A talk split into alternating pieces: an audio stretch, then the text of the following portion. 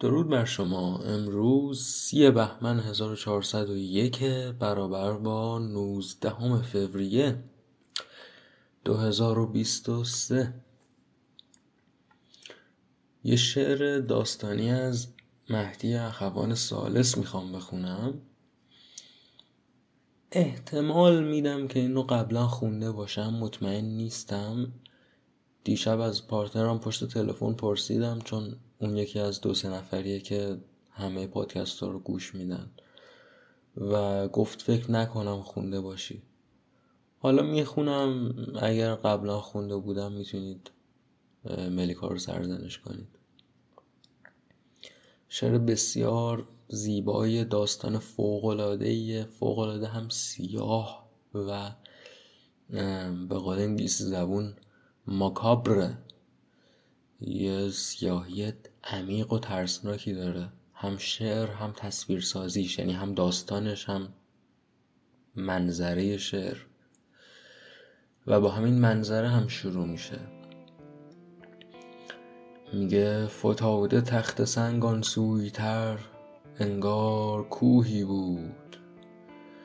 و ما این سو نشسته خستن بوهی زن و مرد و جوان و پیر همه با یکدیگر پیوسته.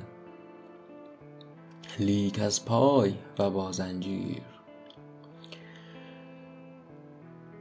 این منظره که شعر باش شروع میشه. ما یه مش بودیم زن و مرد و جوان و پیر پاهامون به هم دیگه زنجیر شده بود و اون طرفتر یه تخت سنگ بزرگ مثل کوه افتاده بود. اگر دل می کشیدت سوی دلخواهی به سویش می توانستی خزیدن. لیک تا آنجا که رخصت بود تا زنجیر. حالا یه اتفاقی میفته میگه ندانستیم. ندایی بود در رویای خوف و خستگی هامان و یا آوایی از جایی کجا هرگز نپرسیدیم چون این می‌گفت. فتاده تخت سنگان سوی از پیشینیان پیری بر او رازی نوشته است. هر کس تاق هر کس جفت چون این می‌گفت. چندین بار صدا و آنگاه چون موجی که بگریزد ز خود در خاموشی میخفت. و ما چیزی نمی‌گفتیم و ما تا مدتی چیزی نمی‌گفتیم.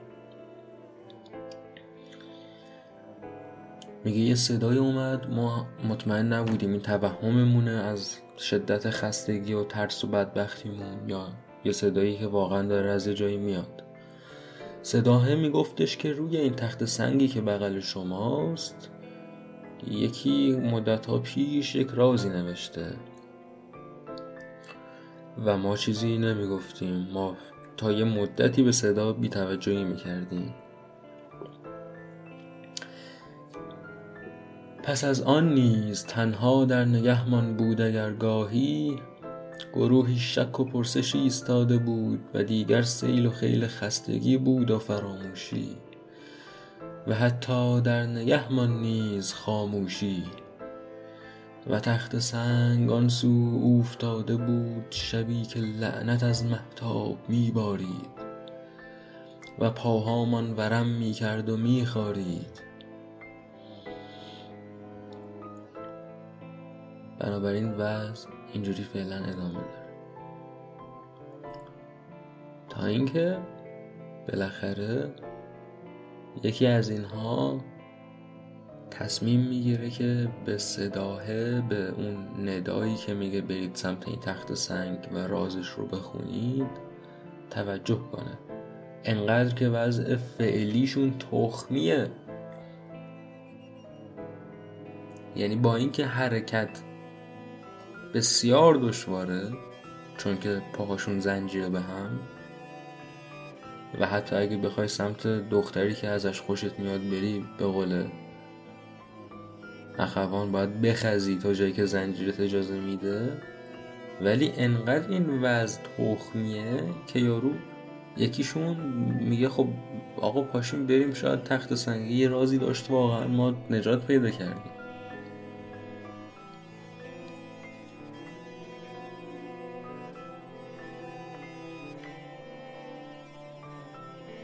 یعنی اون فرد از بقیه یه مقدار عذاب بیشتری داشته میکشیده.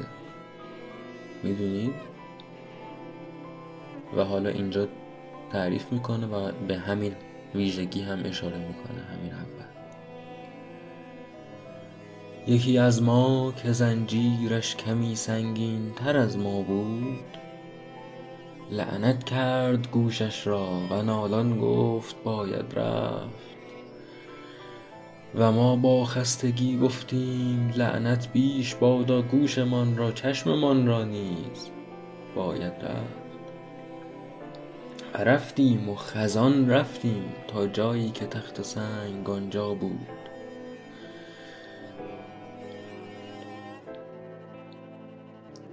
یکی از ما که زنجیرش رهاتر بود بالا رفت آنگه خواند. کسی راز مرا داند که از این رو به آن روگم بگرداند.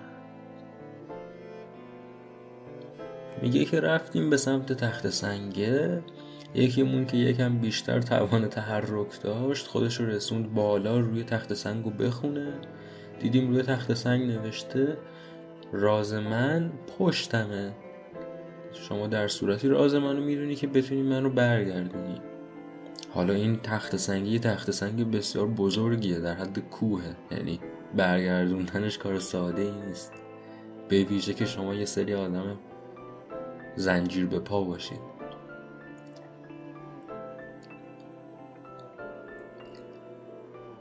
و ما با لذتی این راز غبارآلود را مثل دعایی زیر لب تکرار می کردیم و شب شط جلیلی بود پرمهتاب هلا یک دو سه.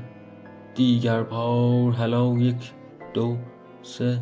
دیگر پار رقریزان از دشنام گاهی گریه هم کردیم. هلا یک دو سه زینسان بارها بسیار چه سنگین بود.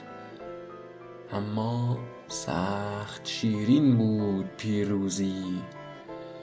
و ما با آشناتر لذتی هم خسته هم خوشحال ز شوق و شور مال یکی از ما که زنجیرش سبکتر بود به جهد ما درودی گفت و بالا رفت. میگه تلاش کردیم سنگه رو برگردونیم. هی یک دو سه حالا زور بزنید حالا زور بزنید. با کلی بدبختی فوش و دشنام و حتی یه جاهایی از شدت فشار و اینها گریهمون گرفت ولی بالاخره برش کردیم. و احساس پیروزی ما رو فرا گرفت. و یکیمون باز که یکم زنجیرش رهاتر بود رفت بالا که این دفعه اون ورده تخت سنگو بخونه. خط پوشیده را از خاک و گل بسترد و با خود خواند و ما بیتاب لبش را با زبان تر کرد. ما نیز آنچنان کردیم و ساکت ماند. نگاهی کرد سوی ما و ساکت ماند. دوباره خواند خیره ماند. پنداری زبانش مرد. نگاهش را ربوده بود ناپیدای دوری. ما خروشیدیم بخوان. او همچنان خاموش. برای ما بخوان. خیره به ما ساکت نگاه می کرد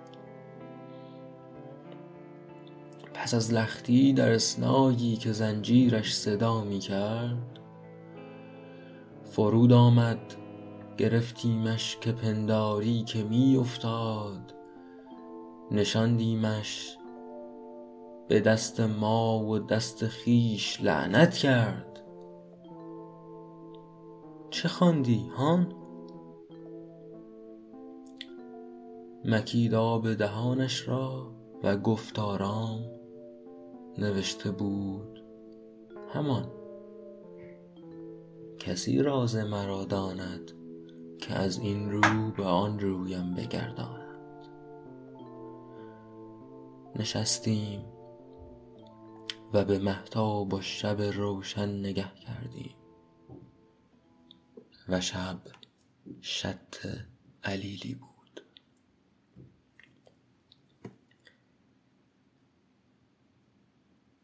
اونی که فرستاده بودیمش اون سوی تخت سنگ رو بخونه. زبونش کوتاه شد نگفت که داره چی می‌خونه. انگار که شکه شده بود. به زور آوردیمش پایین تو حال قش و اینا بود داشت میافتاد نشوندیمش بهش گفتیم چی خوندی؟ بعد گفت لعنت به دست من و شما که این تخت سنگ رو به این زحمت برگردوندیم. گفتیم چی خوندی؟ لبش رو تر کرد ساکت موند گفتیم چی خوندی؟ بالاخره گفتش که همان پشت تخت سنگم همون چیزی بود که روش نوشته بود. من رازم اون ورمه.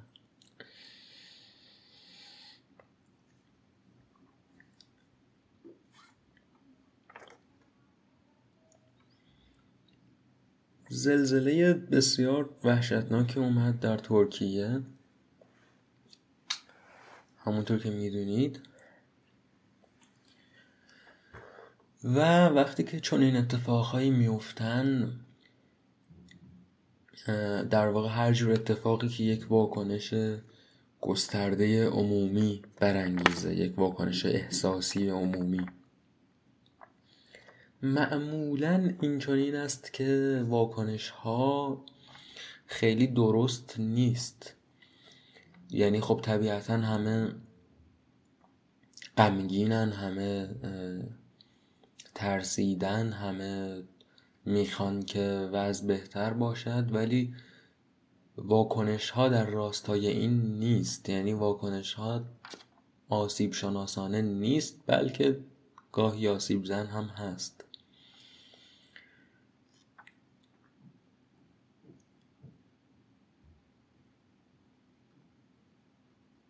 ما در انگلیسی واژه‌ای داریم هایندسایت هایندسایت یعنی دید عبرتگون. مثلا اگر من الان لباس کافی نپوشم برم بیرون سرما بخورم بعد بگم که باید لباس میپوشیدم این هایندسایت منه که دارم میگم باید لباس میپوشیدم. حالا توی این سریال انیمیشنی ساوت پارک یه قسمتی بود سالها پیش. یه شخصیت هجوامیزی آورده بود شخصیتی که ابرقهرمان بود. ابرقهرمان هجوامیز به نام Captain Hindsight. کاپیتان عبرت که هر فاجعه ای رخ می‌داد مردم می‌رفتن سراغ کاپیتان عبرت مثلا یه پلی سقوط می‌کرد. مردم می نشستن به اینکه نباید پلو اینجا می ساختن نباید پلو اینجوری می ساختن مردم نباید از روی این پل رد می شدن خب این خوب نیست. این شیوه واکنش. ما باید تلاش کنیم که کپتین هایندسایت نباشیم. در واقع هر جا کار به کاپیتان هایندسایت می‌کشه نشون از اینه که یک مشکل خیلی بزرگ وجود داره. یعنی کار شدید میلنگه. شما این ساختمونی که توی آبادان بود رو در نظر بگیرید. تو آبادان بود دیگه. کجا بود؟ حتی اسمش هم یادم نمیاد. ساختمونه رو. که ریخت و مردن بسیاری. بعد از اینکه ساختمون فرو ریخت معلوم شد که اصلا کلا غیر اصولی ساخته شده بوده. و همه داشتن اینو می‌گفتن روی شبکه های مجازی که این او این ستونش مشکل داشته این از بنیاد مشکل داشته این ساختمون. بعد من یه روز داشتم با سواری می‌رفتم فلانجا روی رادیوی تاکسی. شنیدم که دقیقا همین انتقاد رو داشت می‌گفت. خب ببینید اینجا خیلی نکته مهمی هست. اگر این شیوه واکنشی شیوه واکنشی خوبیه چرا خود این حکومت فاسد داره در رادیوش این نوع انتقاد رو می‌کنه؟ یا رو صدای حکومت داره روی رادیو میگه که این ساختمان در معمارها گفته بودند که اصولی نیست و فلان.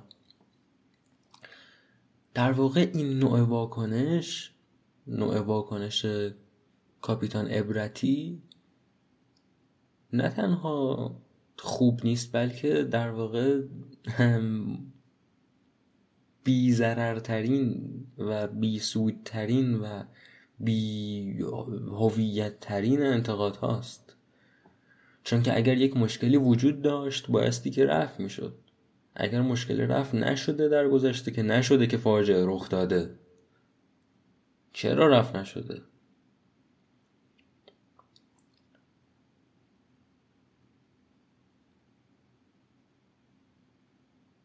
یه آدمی یک معماری قبلا اینو گفته بوده بیشتر از یک معمار. هزار نفر قبلا اینو گفته بودن که آقا اینجا میریزه. حالا ریخته.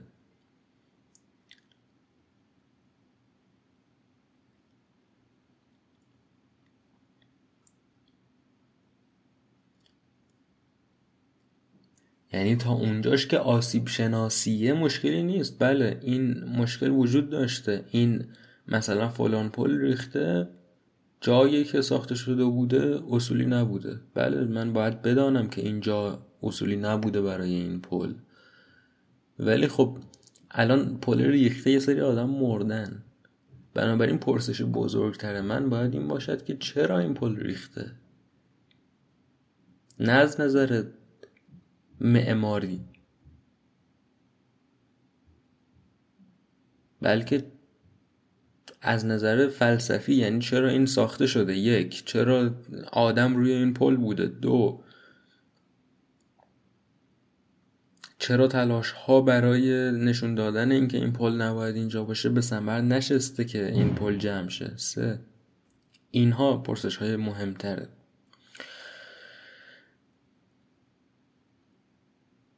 خب یه زلزله بزرگی اومده بسیاری ملت مردن. بسیاری از خونه ها و اینها غیر اصولی بودن طبیعتا. و بدتر از همه این که در یک مناطقی رخ داده که مناطق فقیرتر و بدبختتر ترکیه و سوریه بوده. مثلا در اون مناطقی از ترکیه که دوستان ما هر وقت می‌خوان یه مقدار هوا بخورن و برگردن وطن خودشون و استبداد رو راحت تر تحمل کنن میرن یه هفته ترکیه میمونن تو اون مناطق اتفاق خاصی نیفتاده. هنوز هم می‌تونن برن دوتا عکس با مایو بگیرن برگردن. آدم های بدبخت مردن. و من ویکیپدیای انگلیسی رو خیلی دنبال می‌کنم. تقریبا هر روز می‌بینم ویکیپدیا انگلیسی رو صفحه خونش و اینا رو. یه بخشی داره خونه ویکیپدیا یعنی صفحه اصلیش که اخباره. سرخط خبر هاست و وقتی که یک خبر خیلی مهمی میاد پایین نمیره. یه چند وقت اون بالا میمونه. با اینکه در اصل باید هی پایین تر بره دیگه و حذف شه به مرور. بعد به طور باور ناپذیری یعنی من واقعا باورم نمی‌شد. این خبر زلزله پایین میره. یعنی جزو اخباری نشد که بالا نگهش دارن این همه آدم مرده. چون که بدبخت بیچارن. یعنی کسی اهمیتی نمی‌داده به این آدم هایی که مردن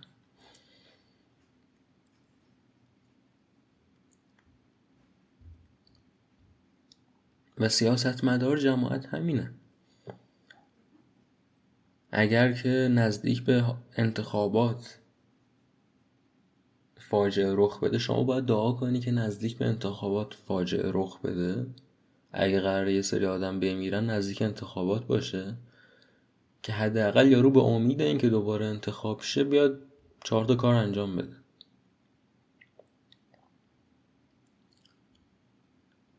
مطلق براشون اهمیت نداره. و حالا خونه ها یک مسئله است. این که اصلا این منطقه زلزله خیز بوده و فلان و اینها یک مسئله است. و غیره و غیره. میگم اون روز که ما بنشینیم و غمگینانه واکنش دهیم که آخ آخ آخ چقدر آدم مردن. و بعد خبره توی ویکی انگلیسی هم حتی بر پایین. روز خوبی نیست. این وضع خوبی نیست. واکنش باید واکنشی باشه که سود داشته باشه. خب الان اتفاق افتاده من چی کار می‌تونم بکنم؟ من می‌تونم کمک مالی کنم برم کمک مالی کنم. کمک دیگری می‌تونم بکنم بکنم. کمک سیاسی میشه کرد. میشه نشون داد که مشکل های ساختاری وجود داشته که این مقدار تلفات پیش اومده. میشه تلاش کرد این رو رفت کرد. در آینده. میشه دریافت که چرا این رفت نشد در گذشته. اینها چیزهایی که مهمه. هرچند که ذهن مایل بره به انسان که اکه هی چرا این همه آدم مردن. ایهی ایهی و بعد فرداش زندگی عادی. ولی خب اون واکنش سودی نداره.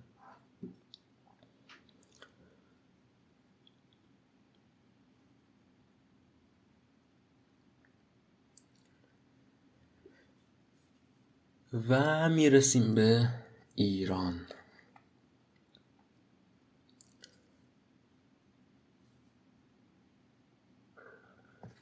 و باز در تلاش برای کاپیتان عبرت نبودن و چه می‌دونم ایهی ایهی کنه بی سود نبودن و رادیوی ایران نبودن ما تلاش می‌کنیم هر وقت که از این مسائل حرف می‌زنیم پرسشمون چه باید کرد باشه. الان چه باید کرد؟ الان چه باید کرد؟ الان چه باید کرد؟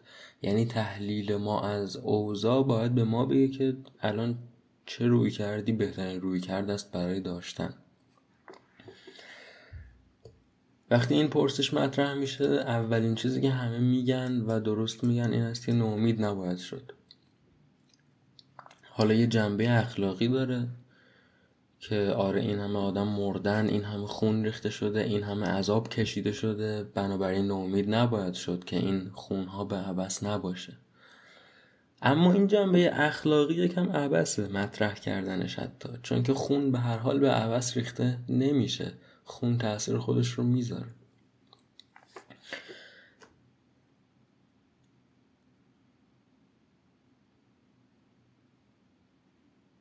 یعنی من اگه نو... من شخصا اگه نومید باشم به فرض کسی به هم بگه که خون ریخته شده پس نومید نباش این زیاد به هم کمکی نمی‌کنه. کسی که نومیده باید بهش نشون داده بشه که ناامیدیش منطقی نیست. باید بهش نشون داده بشه که جای امید هست که هست.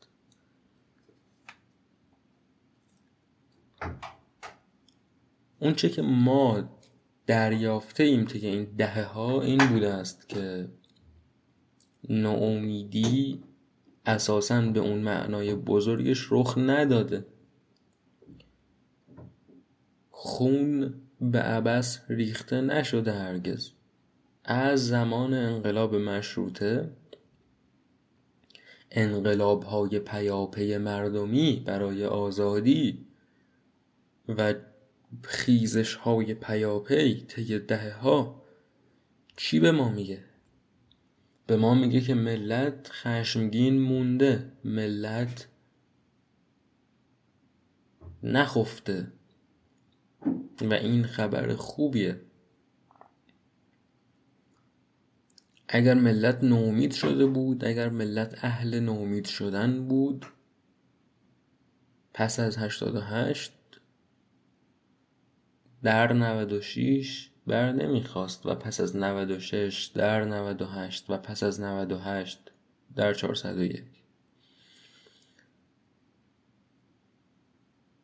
اما در عین حال یک نومیدی نسبی هم وجود داره. این رو باید اقرار کرد. و اون در واقع نومیدی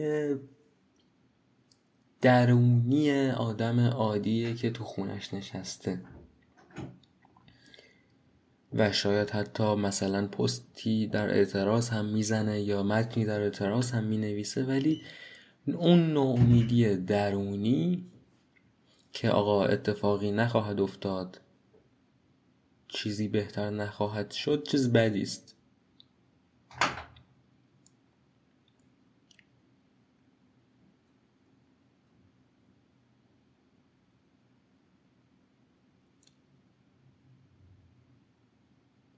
و ناامیدی رخ میده چون که ملت طبیعتا همه سواد سیاسی ندارن سواد تاریخی ندارن و حالا اصلا جدا از سواد خب بعضی از ملت شخصیت های ظریفتری دارن راحتتر نومید میشن و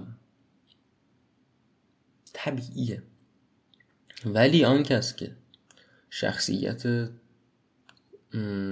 ضعیفی نداره و دانش تاریخی و سیاسی رو داره که بهش میگه که شرایط تغییر خواهد کرد که خواهد کرد به زودی هم خواهد کرد می‌تونه به دیگرون امید بده و این یکی از پاسخهای ماست به چه باید کرد. ما بایسته که امید بدیم با دانش خودمون. که آقا آیا می‌دانستید که با توجه به روند اتفاقات ما مشاهدگر یک فرایند سرنگونی هستیم؟ حتی سرنگونی شاید واژه دقیقی نباشه چندان که هست واژه فروپاشی. چون سرنگونی در کاربرد امروزیش یه مقدار فعلش گذره. یعنی انگار یکی باید بیاد تو رو سرنگون کنه. ولی فروپاشی مشخصه معناش. دقیقا مثل ساختمونی که تو زلزله فرو میریزه.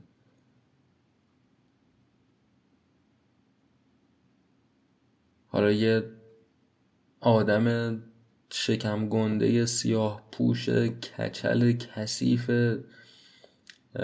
بر اومده از حوزه 1500 سال عقده حکومت مقدس داشته. می‌تونه توی طبقه بالای این ساختمون وایسه.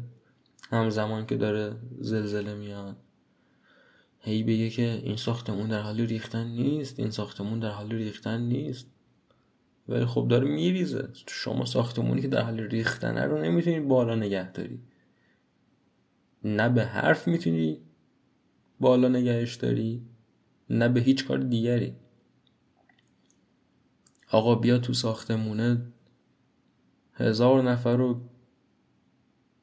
کیرشون رو ببر. بیا توی ساختمونه. یه گروه از سیرک بیار که از توی آتیش بپرن. هیچ فرقی نمیکن هر گوهی بخاری ساختمونه داره فرو میریزه. و این ساختمان در حال فروپاشی است و این خبر خوبیه خبریه که باید به ما این امید رو بده که دست از فعالیت نکشیم. مهمه که ما دست از فعالیت نکشیم. و اینجاست که یک ناسازه یا متناقض نما یا پارادوکس بامزه شکل می‌گیره. ما می‌دونیم که ساختمون فرو میپاشه و این به ما این امید رو باید بده که کمک کنیم ساختمون فرو بپاشه. چون ساختمون بدون ما فرو پاشیدنی نیست.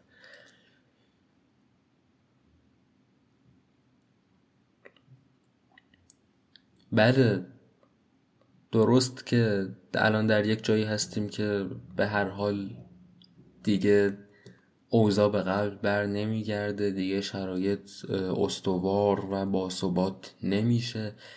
ولی این دلیل نمیشه که من تو خونم بشینم خود ارزایی کنم بگم که آقا به هر حال که ساختمون فرو میپاشه. پس من منتظر بشینم دیگه.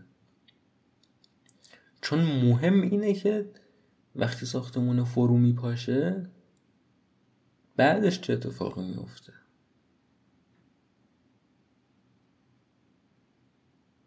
آیا من زیر آوارش میمونم؟ آیا من در آینده باید چادر نشین بشم؟ آیا در ساختمان خوبی زندگی خواهم کرد در آینده؟ و کل نکته فعالیت همینه. نکته فعالیت تلاش برای سرنگونی نیست. چون ساختمون به هر حال میریزه. با یا بدون فعالیت. نکته فعالیت تلاش برای تأمین آینده است. آینده چیزی است که ما باید ذهنمون رو بهش مشغول بداریم.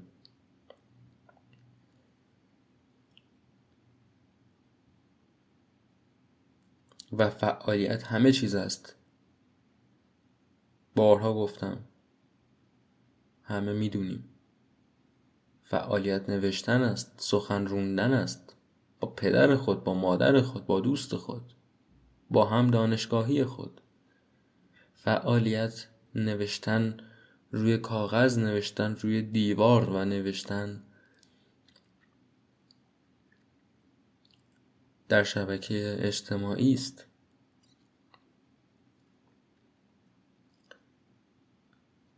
فعالیت هزار و یک کاره و از این هزار و یک کار ممکن است که هزار تاش رو نشه انجام داد به دلایل بسیار. شاید که خطرش بسیاره شاید که نمیشه انجام داد در حال حاضر چون که خطر جانی داره شاید که نمیشه انجام داد چون از نظر پیرامونی دستمون بسته است. ولی یه کارش هم میشه انجام داد. برای هر کس ممکنه متفاوت باشه این کار ولی هر کس بدون شک یه کاری هست که بتونه بکنه. و ما میگیم اون یه کار رو بکن. چون نه تنها این ساختمون کثیف رو در فروپاشی خودش سرعت میبخشی.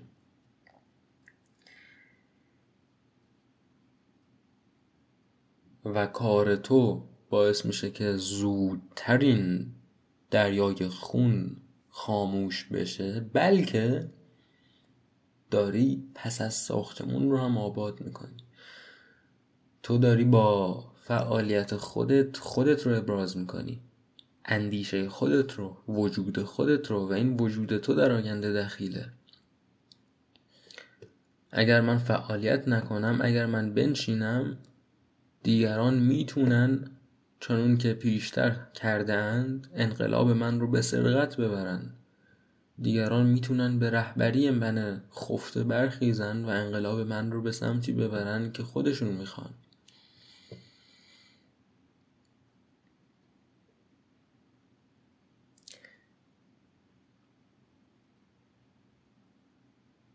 تغییر نتیجه یک تلاش جمعیه.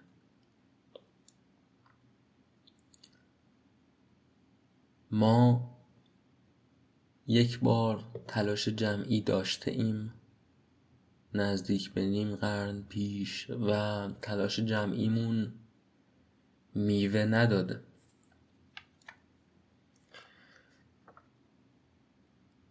بیش از یک بار ولی آخرین بار نیم قرن پیش. خب حالا من به آسیب شناسی این تلاش جمعی باید برخیزم.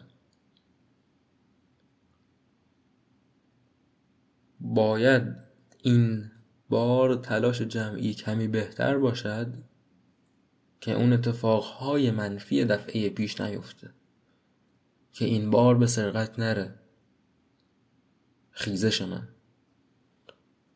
که این بار مشخص باشه که من چی می‌خوام پس از این و چه چیزی رو نمیپذیرم پس از این.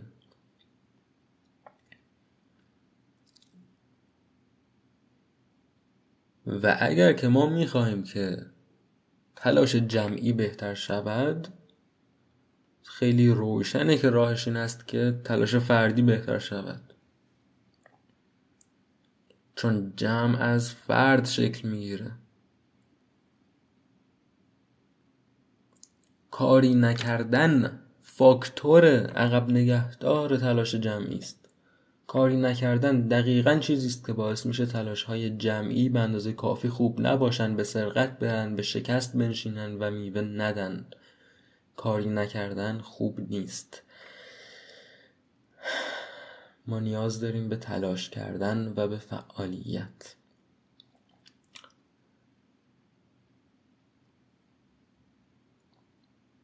فعلا این چیزیست که به نظر من میاد من یه آبی می‌خورم و برمیگردم و می‌خوام که درباره یه سری مسائل یه مقدار روانی صحبت کنم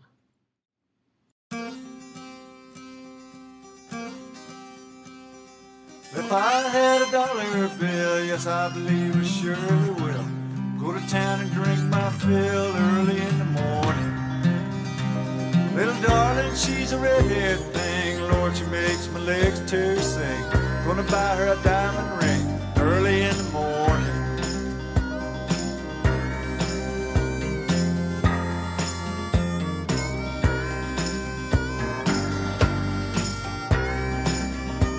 Well, mother was a golden girl, slit her throat just to get her pearls. Cast myself into a whirl before a bunch of swine.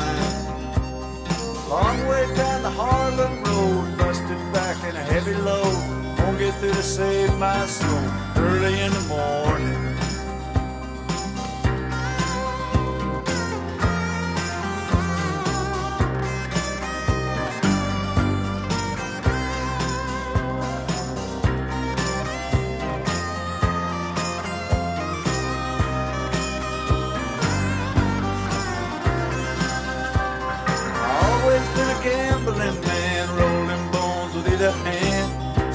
Is the promised land early in the morning.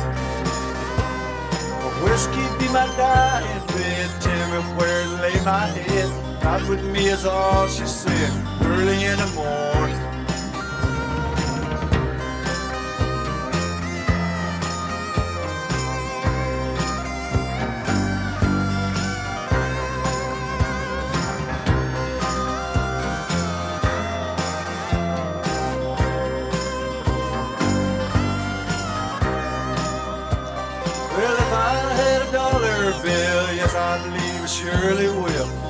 Town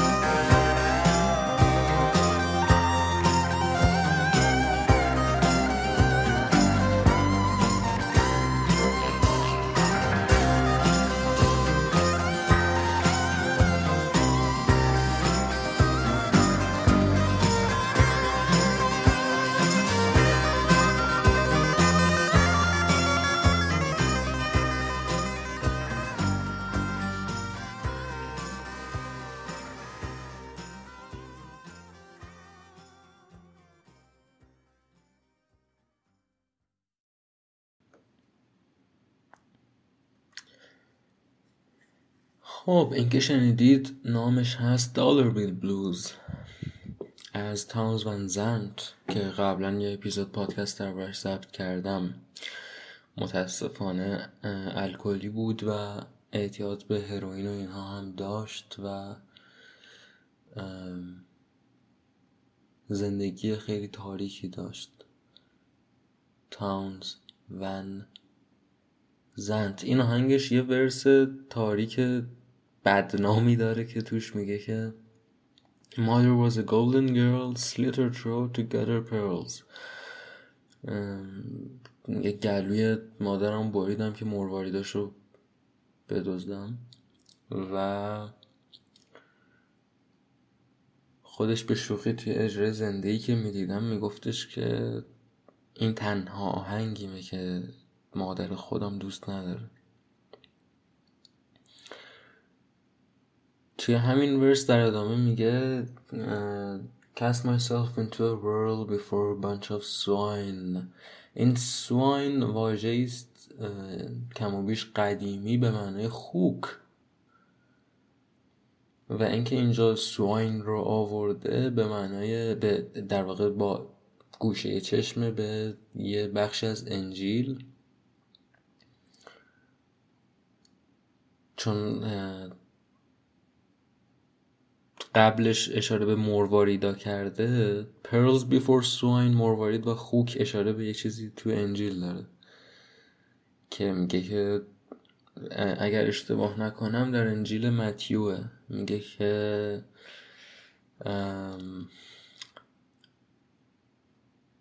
جواهر پای خوک ها نریز که چیز ارزشمند به آدم نادون نده جواهر پای خوک ها نریز چون که خوکن دیگه نابودش می‌کنن و تو هم می‌گیرن پاره پاره می‌کنن.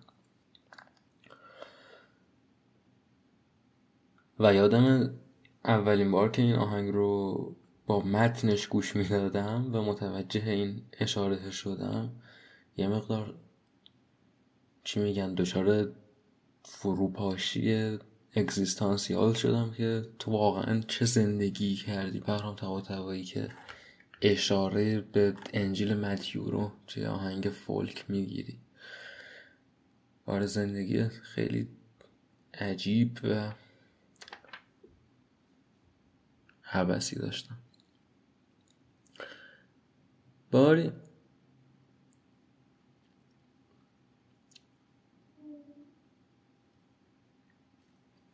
سخن از خوک شد. سخن رو درباره خوک ادامه بدیم. خوک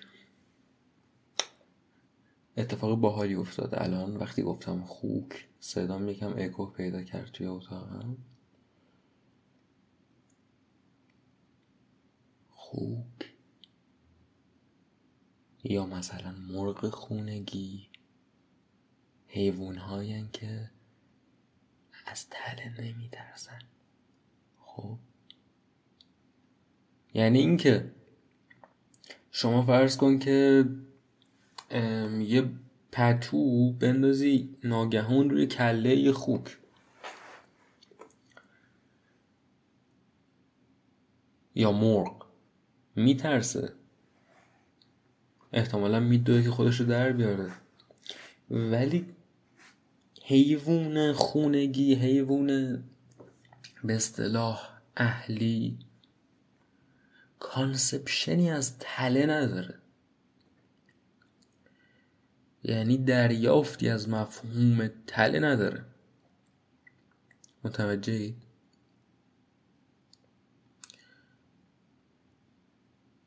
موش چرا در تله میفته به سادگی؟ چون که دریافتی از تله نداره.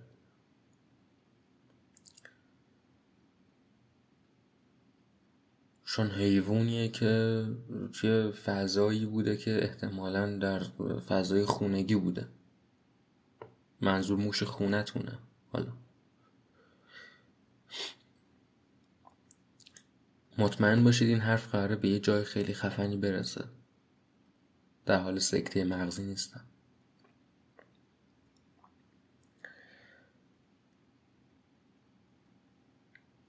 سگ اگر که شما یه پتوی ناگهان روش بندازی یا توی موقعیتی قرارش بدی که شبیه تله است بلا فاصله خودشو میرهونه. و این تفاوت داره با مدل مرغیش. چون که سگ یک conception ی از تله داره. چون که سگ در واقع گرگ بوده قبل از اینکه دوستان هوموسیپین ما بردارن بیارن قلادش کنن اهلیش کنن تضعیف نژادیش کنن بعد یه توپ بندازن بگن برو دنبالش. و این خوی درنده تلگوریز در سگ مونده حتی وقتی که سگ شده. حالا البته الان دیگه انقدر تضعیف نژادی کردن که نمی‌دونم هنوز مونده یا نه. توی بعضی از این گلوله های پشمی سفید گیگیلی میگیلی که ملت میرن پول میدن می‌خرن که توی خونشون نگه دارن از بس که احترام می‌ذارن به زندگی. واقعا توی بعضی از این سگ های جدید بعید می‌دونم اصلا جدا از حالا خوی تلگوریز هیچ خویی وجود داشته باشه. عملا عروسکه برای دوستان محترم ما دیگه. ولی سخن کلی رو متوجهید. برخلاف چیزی که ممکن است ما تصور کنیم حیوان درنده نترس نیست بلکه حیوان درنده است که از تله میترسه. چون حیوان درنده که داره در حیات وحش زندگی می‌کنه در حیات که نمیشه زندگی کرد. حیات یعنی زندگی. چون حیوان درنده که حیات وحش داره از حیات وحش برخورداره در دنیای وحشی داره زندگی می‌کنه اگر که از تله نترسه میمیره.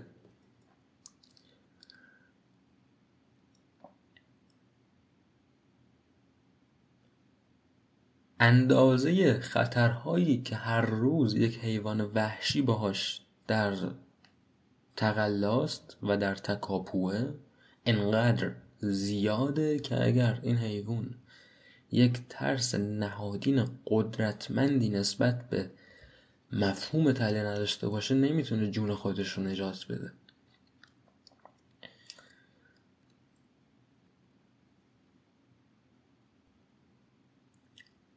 این واکنش به قول روانشناسا fight or flight که الان من با خطر روبرو شدم. یا باید بجنگم یا باید فرار کنم. این بسیار قدرتمنده در حیوان وحشی.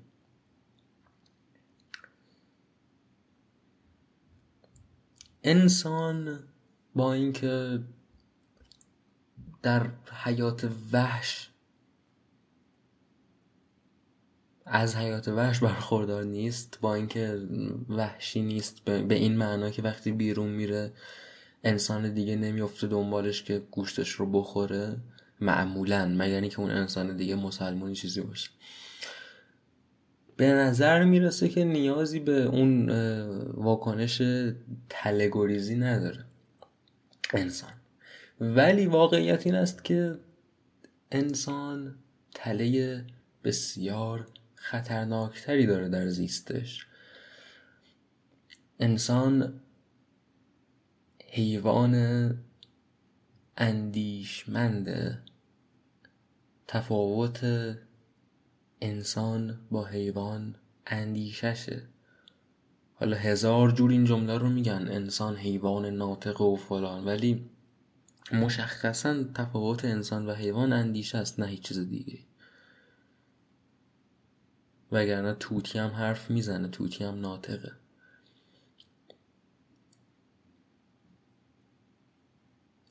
انسان حیوان قصه گوست کسوشر انسان حیوانیه که یه ذره می‌تونه فلسفه بگفته. همین. انسان حیوانیه که می‌تونه بگه انسان حیوان قصه گوست انسان حیوانیه که می‌تونه چنین جمله های کسوشری رو خیال کنه. چون فکر داره. و چون در یک جهان فکری زندگی می‌کنه انسان تله فکری داره. و تله های فکری بسیارن. تله فکری وقتی میگم منظورم این است که من فکرم مایل بشه به اینکه به جایی بره که منطقی نیست بره در واقع. مثال می‌زنم که دقیق تر توضیح بدم حرفمو. ما مثلا مثال کاپیتان هایندسایت رو زدیم. این یه تله فکریه. وقتی اتفاق بد میفته یک تله فکری این است که من غم خودم رو ابراز می‌کنم اعتراض خودم رو ابراز می‌کنم هایندسایت و عبرت خودم رو ابراز می‌کنم که وای وای وای ببین تو رو خدا ساختمون درست نساختن آدما مردن. خب چی کار داری می‌کنی؟ چه کمکی داری می‌کنی با این تحلیلت؟ این کار رو می‌کنم که بعد بتونم به زندگی عادی ادامه بدم. پس این یک تلیه فکری است. این تله فکری است که من مثلا میرم سگ می‌خرم و فکر می‌کنم که من الان دوست سگمم در حالی که سگ من اصلا نمی‌دونه اسم من چیه. بلکه سگ من برده منه.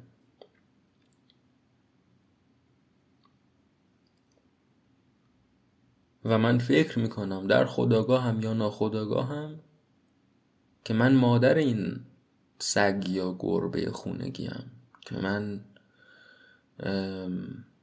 کرتیکرشم که من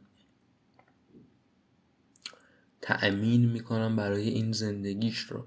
در حالی که این داشت یک ممیز هفت میلیارد سال زندگیش رو می‌کرد.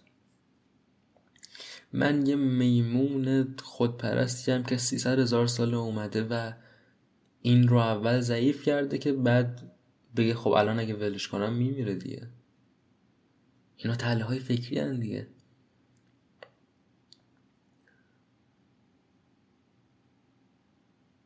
و هرچند که بی شمارن و ریز و درشت هستن تله های فکری من می‌خوام چند نمونه از تلهای فکری بزرگ رو مثال بزنم. امروز. در سبک زندگی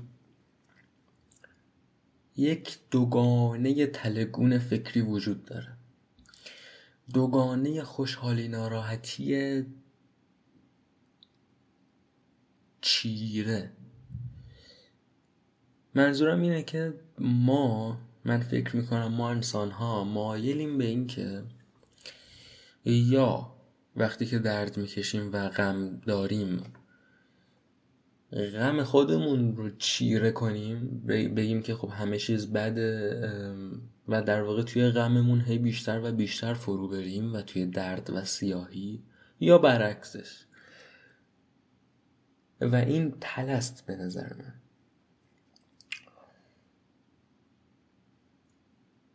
بیشتر آدم ها اونطور که من می‌بینم اینجوری هن.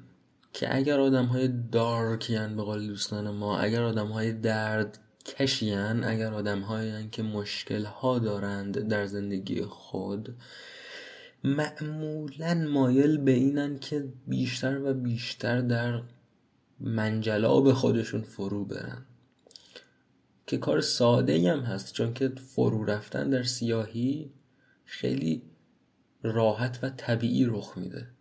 در مقابل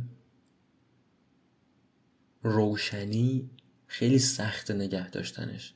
سخت به دست میاد راحت از دست میره. ولی برای اینکه سیاهی بیشتر بشه کافی هیچ کاری نکنی. شما اگه خودت رها کنی وقتی که سیاهی به قول اینکه زبون دیتورییت میشه یعنی همینجور بدتر و بدتر میشه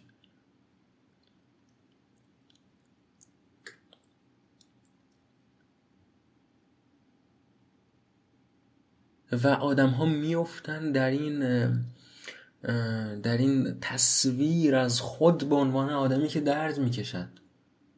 من آدمی هم که درد می‌کشه. این جزوی از زندگی من میشه و من این رو میپذیرم و من می‌شوم آدمی که درد خودش رو ابراز می‌کنه.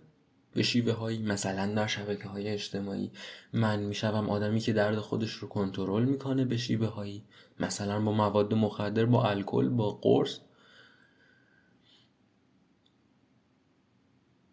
و من می‌شوم هزار جور آدم. توسط دردم. توسط پذیرش دردم که اصلا نیازی نبود بپذیرمش. من می‌شوم آدمی که توسط درد خودش قربانی شده. من می‌شوم آدمی که در ایران سوخته در خاور میانه سوخته.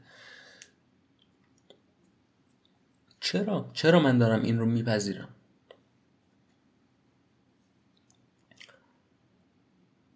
کم کم یک تصویر قهرمانگونی شاید از من در خودم شکل بگیره. که بله من درد می‌کشم و این من رو تعریف می‌کنه و من آدم درد کشیم و اون لحظه ای که شاید یه مقدار احساس مثبت یا شاعرانه یا رومانتیک یا قهرمانگونی به این واقعیت پیدا کنم لحظه بسیار بدیه. چون اون دقیقا لحظه رها کردنه لحظه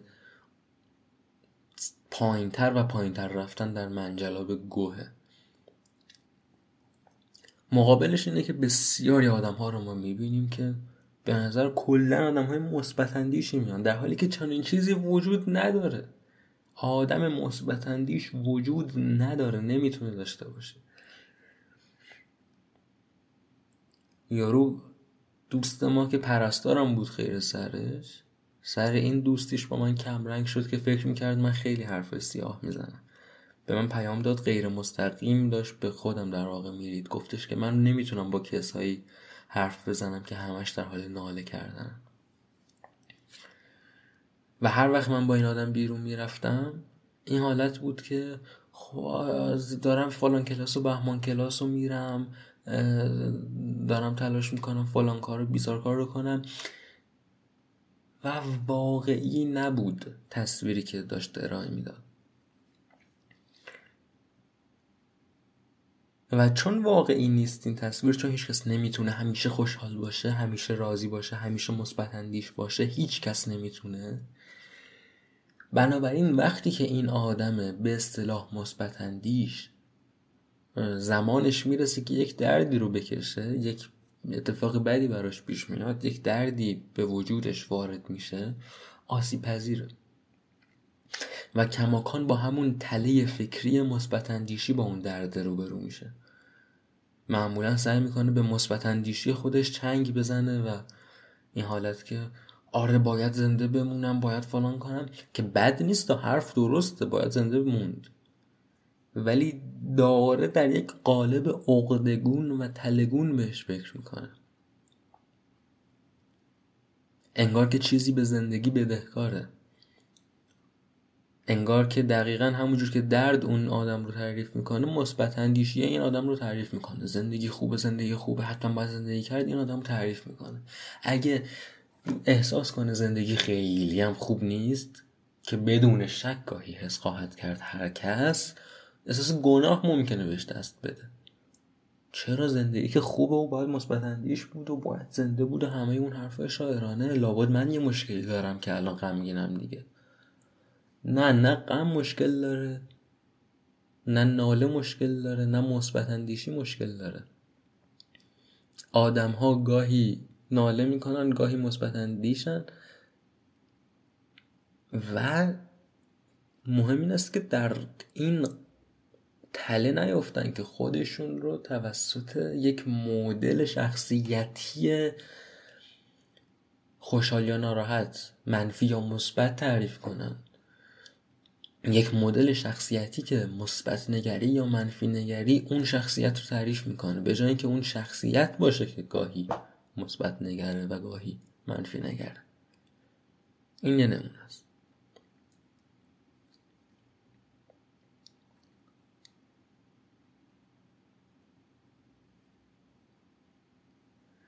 یک نمونه دیگرش کمالگراییه. و درسته که من موقع حرف زدن معمولا از سوم شخص استفاده می‌کنم.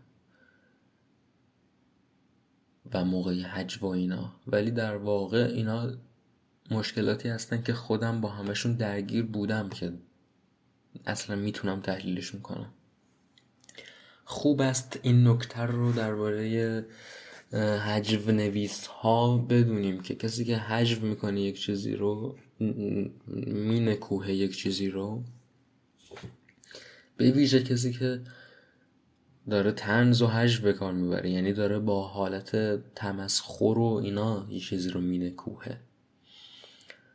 برای اینکه درست حسابی بتونه اون کار رو انجام بده معمولا باید تجربه دست اول داشته باشه. یعنی باید یک جوری اون چیزهایی که داره حجم می‌کنه رو توی خودش دیده باشه یا توی حالا نزدیکی خودش وگرنه فایده ای نداره. بهترین حجم رو کسانی می‌کنن که موضوع حجم خودشون رو خیلی شناخته باشن. کلید حجم نویسی در اینه. کمالگرایی کمالگرایی زندگی شخص من رو از بین برده.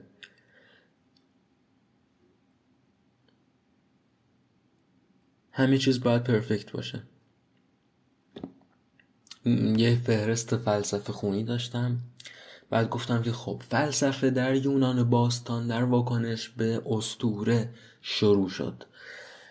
اینها وقتی شروع کردن به فلسفه بافی که هومر اساتیر رو نوشت اینها گفتن که خب هومر خداهایی که تو داری توصیف می‌کنی البته هومر ننوشت. اینو منم می‌دونم که اون موقع سنت شفاهی بودش و فلان. نیازی نیست بعدا بهم یادآوری کنی. به هر حال هومر اساطیر رو بیان کرد بعد اینها اومدن گفتن که خب هومر بابا جون این خداهایی که تو داری میگی که خیلی انسانی هن. عین آدمی زادن که مغرورن که خشونت طلبن که زئوس که عملا ریپیست متجاوزه. یعنی هر کسی اطراف زئوس بوده اعم از خدا و خدای معنس چی میگن الهه و آدمیزاد فانی زئوس یه دور کردتش. حیوونا هم کرده. یعنی زئوس چیزی نبوده در عالم هستی که نکرده باشه. یک الههی بود یادم نمیاد نامش رو استریا همچین چیزی. در کتابخانه دروس آمده که این خودش رو تبدیل به یک کویل کرد که یه جور پرنده است. و پرید توی دریا برای اینکه از دست نوازش های زئوس فرار کنه I shit you not عین حرفی است که آپولودوروس در قرن سوم آورده turned herself into a coil and jumped into the sea to escape Zeus's embraces. Embraces. چند واژه آخرش مطمئنم دقیقا همینه escape Zeus's embraces. آخه چقدر باید متجاوز باشی که برای فرار از نوازشت یارو بپره تو دریا مادر خراب. و اینجوری فلسفه شکل گرفت. پس گفتم به جای که بری این فهرست فلسفه خونی تو شروع کنی اول برو استوره بخون. و می‌خواستم برم هومر بخونم بعد گفتم خب هومر در قسمت جنگ بر آخر جنگ تروا داره رخ میده که خود جنگ تروا آخر سیر اتفاقات اساطیر یونان رخ میده. بنابراین اول قبل از هومر یه خط کلی اساطیر یونان رو می‌خواستم بخونم. بنابراین رفتم کتاب خونه سودا آپولو دروس رو خوندم و همونجا بود که به این داستان های تجاوز های زئوس برخوردم که الان براتون گفتم. و خب نکته این است که این کمالگرایی این پرفکشنیزم باعث شد من به جای اینکه فلسفه‌مو بخونم گیر بیفتم توی کتاب طولانی دایره المعارف گون درباره اساطیر کسوشر یونان و خدایان متجاوزش. این پرفکشنیزم باعث شد که من توی دانشگاه برینم چون که بچه ها جلو می‌رفتن با مطالعه های تخمی روز آخری قبل امتحانیشون. من می‌خواستم که اصولی روسی رو بخونم از اول اول از فونولوژی تا ترم سه من هنوز داشتم فونولوژی میخوندم و هنوز دستور زبان ابتدایی رو بلد نبودم.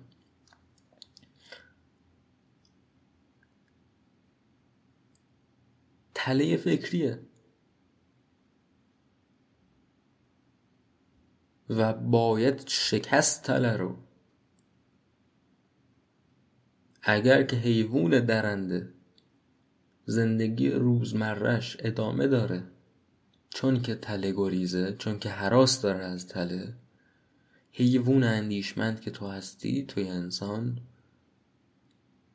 باید از تله اندیشه گریزون باشی که زندگی اندیشت برقرار باشه زندگی فکریت جاری باشه که فکرت نمیره. و مثبت نگری چیره فکر رو می‌کشه منفی نگری چیره فکر رو می‌کشه کمالگرایی فکر رو می‌کشه.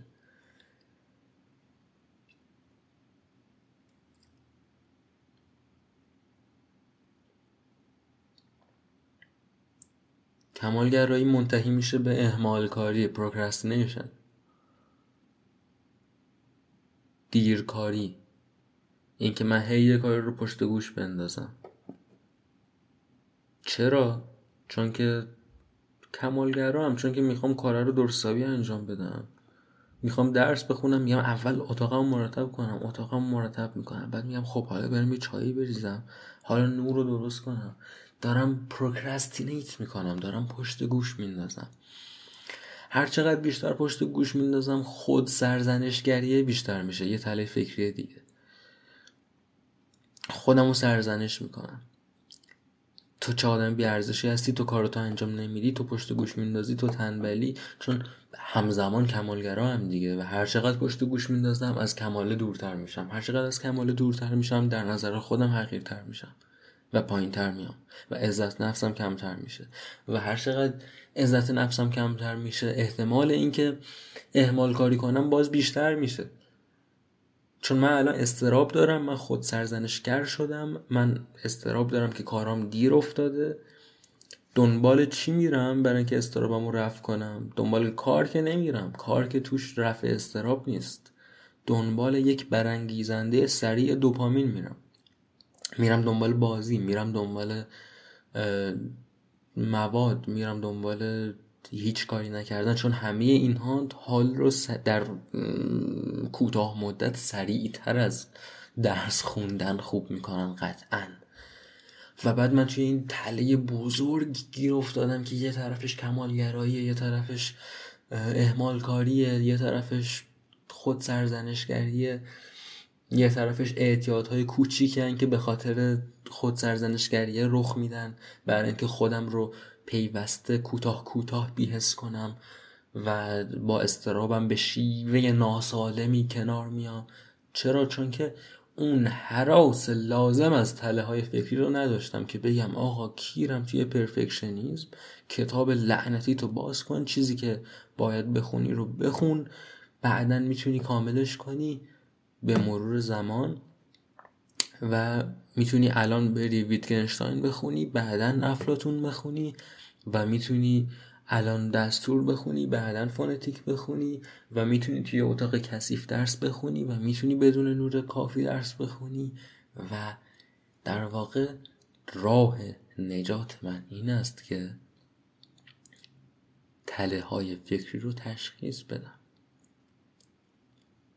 زیبایی مفهوم تله اینه که دریافتنش یعنی فهمیدن وجود داشتنش همونه که گریز ازش.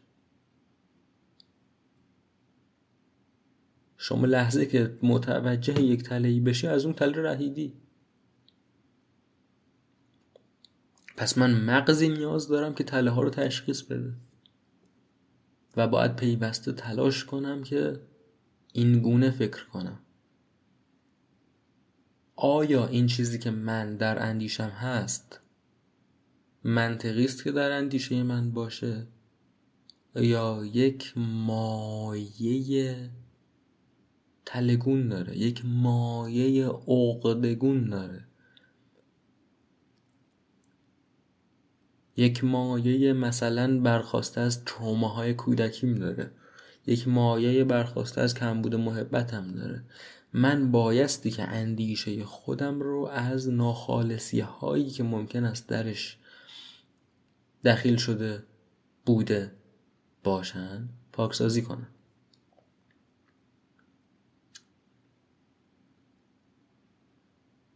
و یکی از بزرگترین این تله ها خداست. خدا.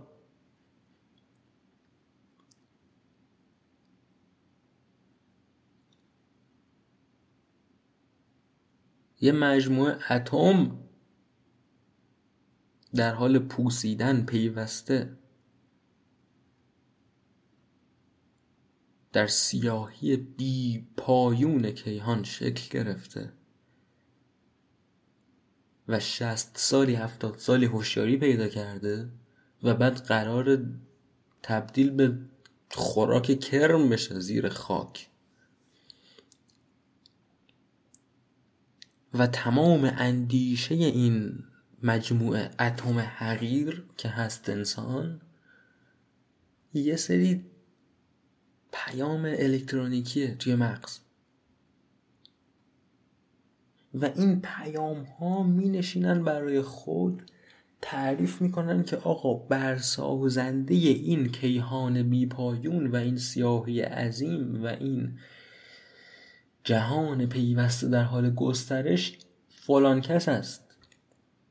چه میزان توهم و جنون و حماقت نیازه برای اعتقاد به همچین چیزی؟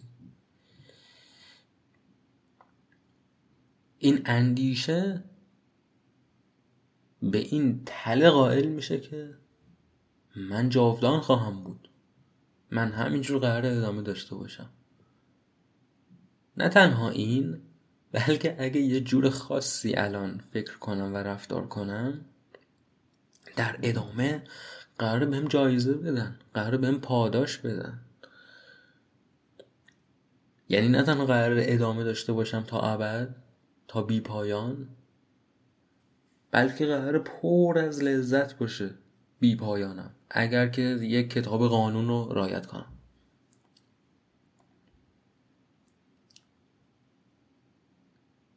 حالا کی داره این فکر رو می‌کنه؟ همون مغزه که قراره بپوسه و خوراک کرم بشه.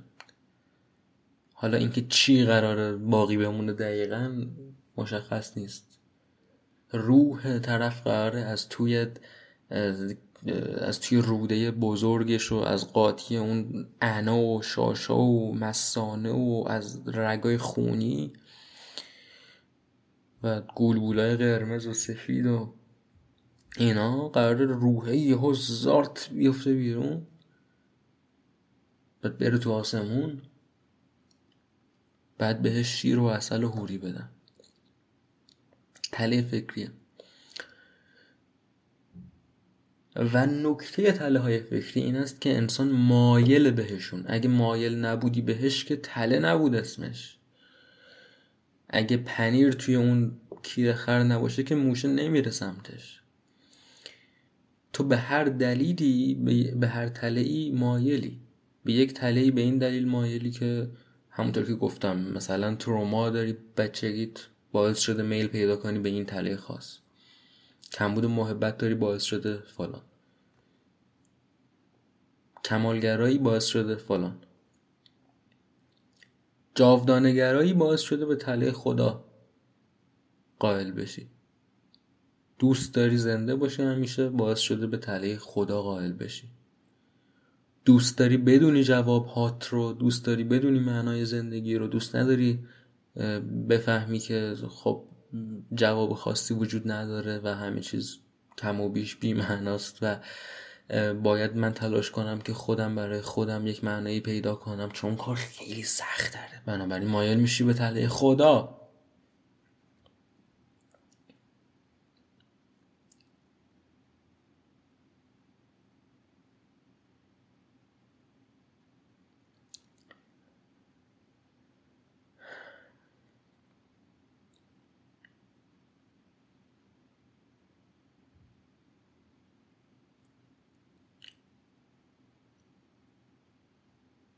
کماکان بزرگترین این تله ها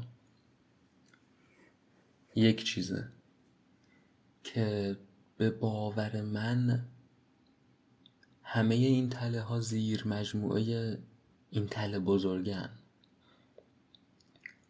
و اون تله خوده. چون